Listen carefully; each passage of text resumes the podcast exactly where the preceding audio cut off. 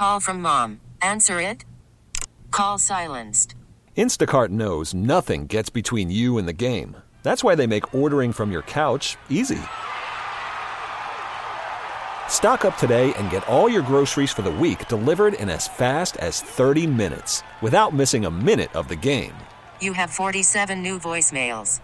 Download the app to get free delivery on your first three orders while supplies last. Minimum $10 per order. Additional terms apply. Baseball is in full swing. NBA playoffs are heating up, and your NFL team is gearing up for training camp. Listen to the latest on the teams you love here on the Odyssey app. The biggest sports radio stations in the country, providing unrivaled local coverage of their teams, all in one place. Exclusive interviews with players, coaches, and team executives, streaming live and always available on demand. Stay in the know with your favorite teams right here on the Odyssey app.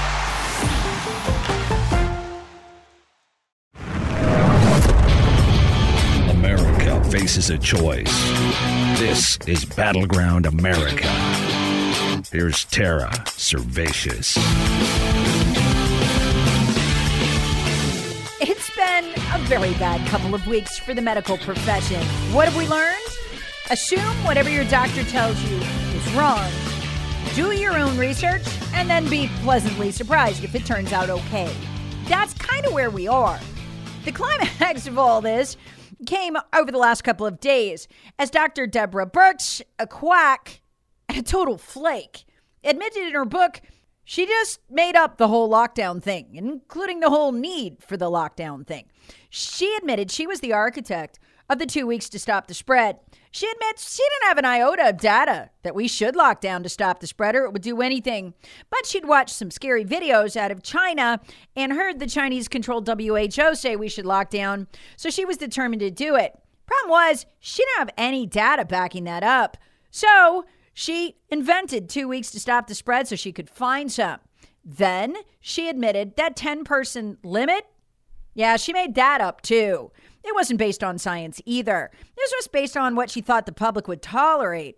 She figured, well, if she made up the number 10, people wouldn't go nuts because they couldn't see their family members, but she could still cancel funerals, weddings, state championship playoffs, proms, you know, things people will never get back just because she thought she, sh- she could. In other words, she admitted she had no data. It turns out a lot of medicine might have been that way. And at the top government level, they're very casual about this. Take a listen to the flaky, yet unapologetic liar, Deborah Birx, who essentially ran her own medical shadow government under Trump. A medical shadow government that would use the lockdown she created ultimately to destroy permanently 95,000 businesses. She doesn't seem too moved by any of that, though. Want to get a 40 second feel for how the science is created by the government?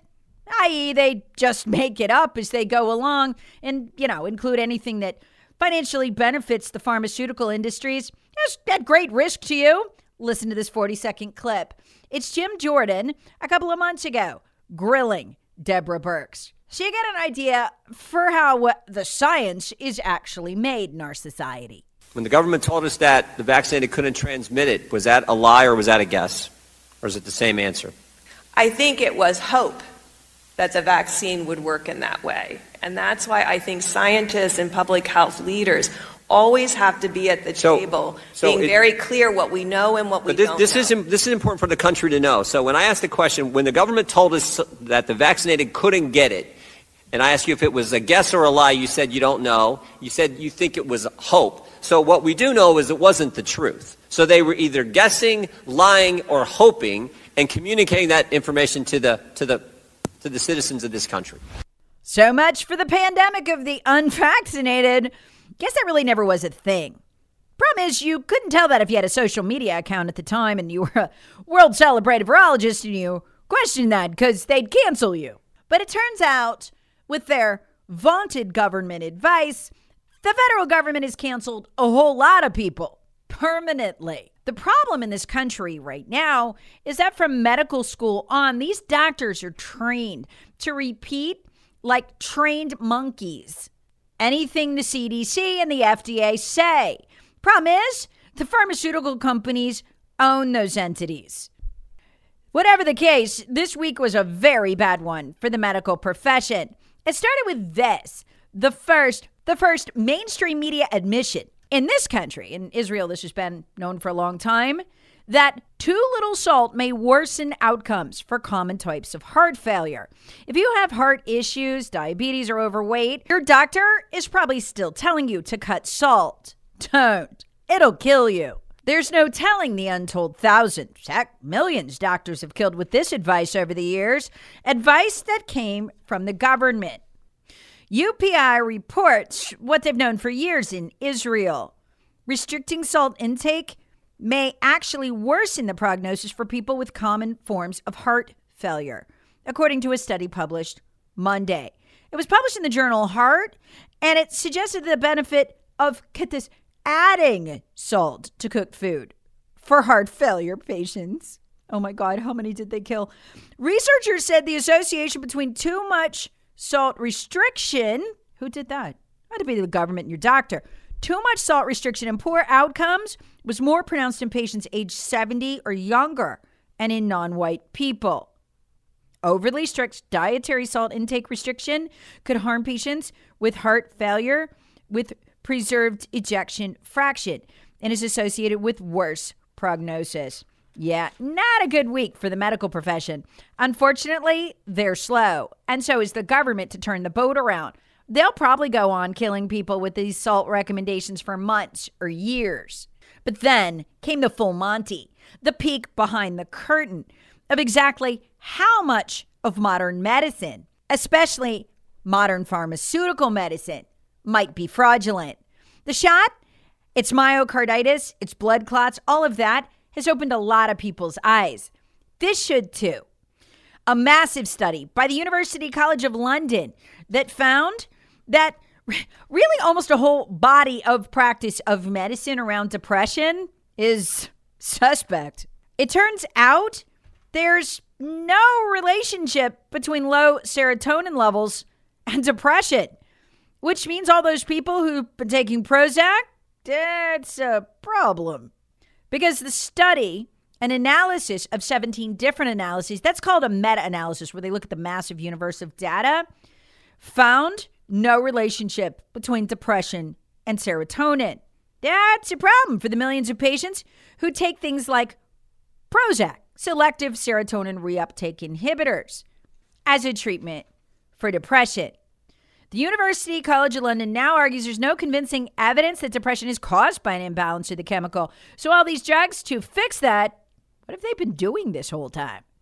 The UK Daily Mail reports one academic involved in the study described the findings as eye opening and that everything I thought I knew has been flipped upside down.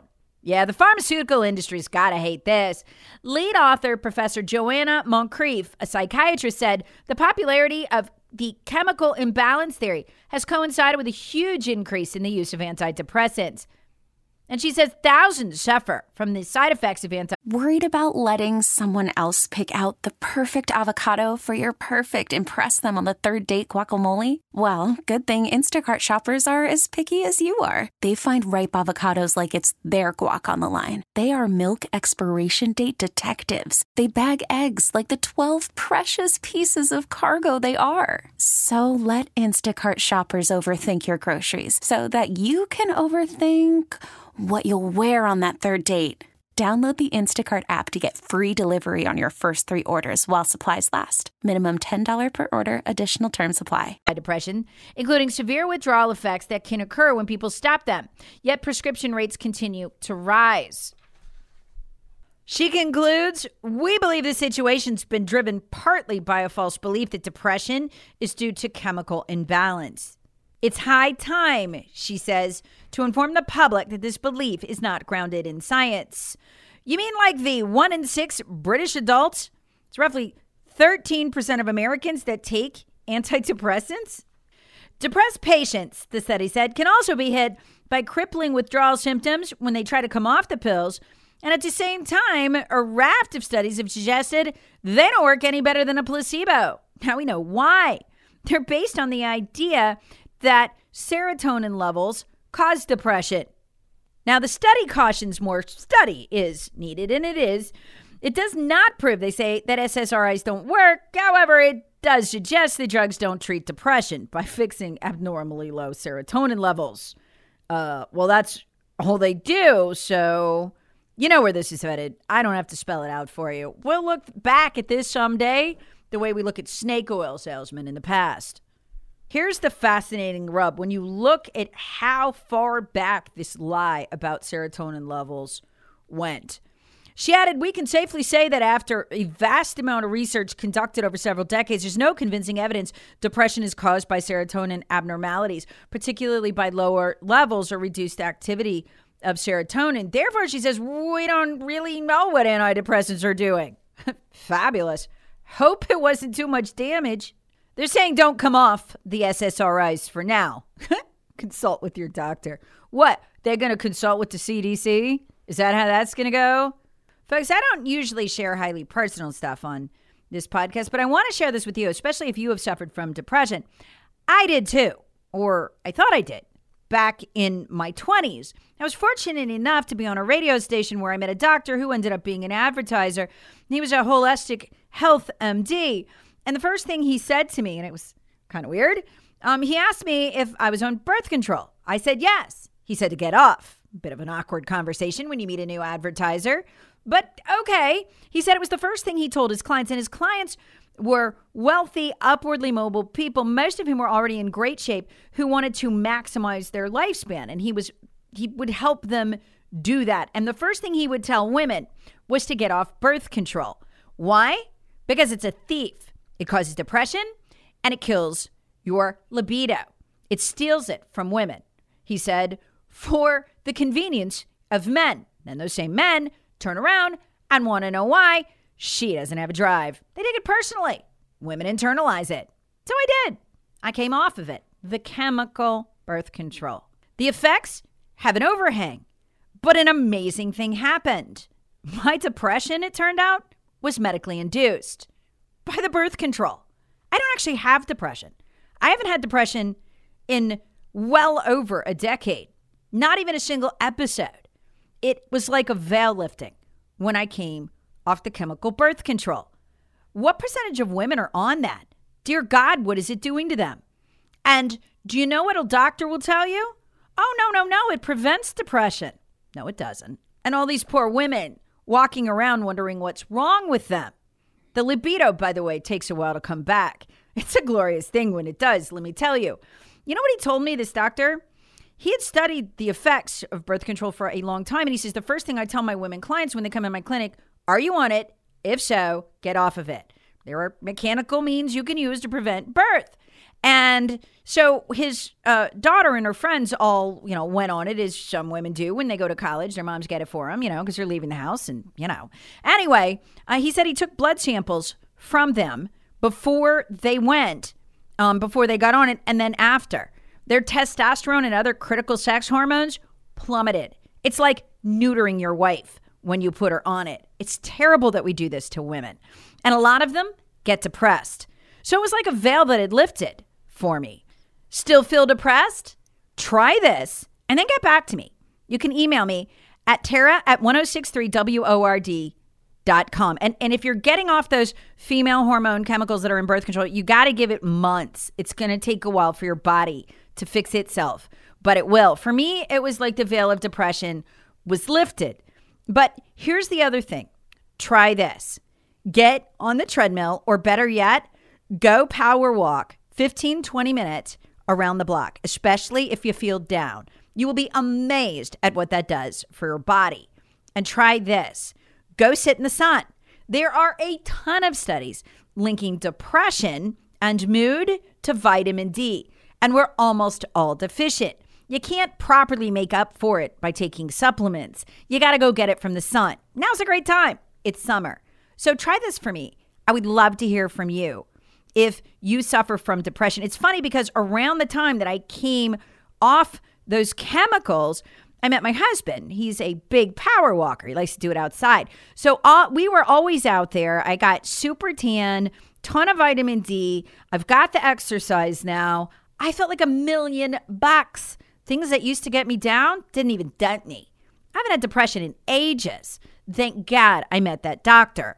But again, you got to do your own research. You know, it was funny after my mom died. Um, I happened to go see a doctor I had seen for a long time. She used to write the prescriptions for me for the SSRIs. And I was talking to her about my mom dying, and it had not been, it had been like a month before. And she said, Oh, you, you need me to up your prescription? I said, Oh, no, I don't need a prescription. She was amazed I was getting through the death of my mom without an SSRI, with nothing. And I said, Oh, I don't have depression anymore. She was fascinated because she'd been through years of it with me. And she says, What do you mean? How do you not have depression anymore? What happened? And I said, Oh, I just learned it was medically induced by the birth control pill. Well, she immediately starts trying to have the argument with me. Oh, no, the birth control pill prevents depression. Yeah, uh, yeah, right. Says who? The studies sponsored by the pharmaceutical companies. Folks, someday we're going to come to understand what this is stolen from women their drive, which is a beautiful part of life, and the depression. I would love to know if women came off this thing and went on, you know, started using mechanical means instead. I'd love to see what the depression rates would do for half of our society. So try those things if you have it. I find even today, if I just have a bad day, you know, some at work, something bothers you, we all have that. Um, that man, I can pop on that treadmill or better yet, go walk around the block 15 minutes. You got to walk aggressively, not stroll along. I feel like a million bucks. Use that as medicine because it is. We just don't live the way our bodies lived for hundreds of thousands of years. That's got to cause profound effects. And it appears medical science is just not trying to understand that. Maybe because it's more profitable not to. Battleground America with Tara Servatius. Please subscribe on the Odyssey app or wherever you get your favorite podcasts. Share with friends, family, and other free thinkers. Thanks for listening. Hey, Rob Bradford here. I have set out on a mission with my good friends at FanDuel to prove what I have known for some time baseball isn't boring.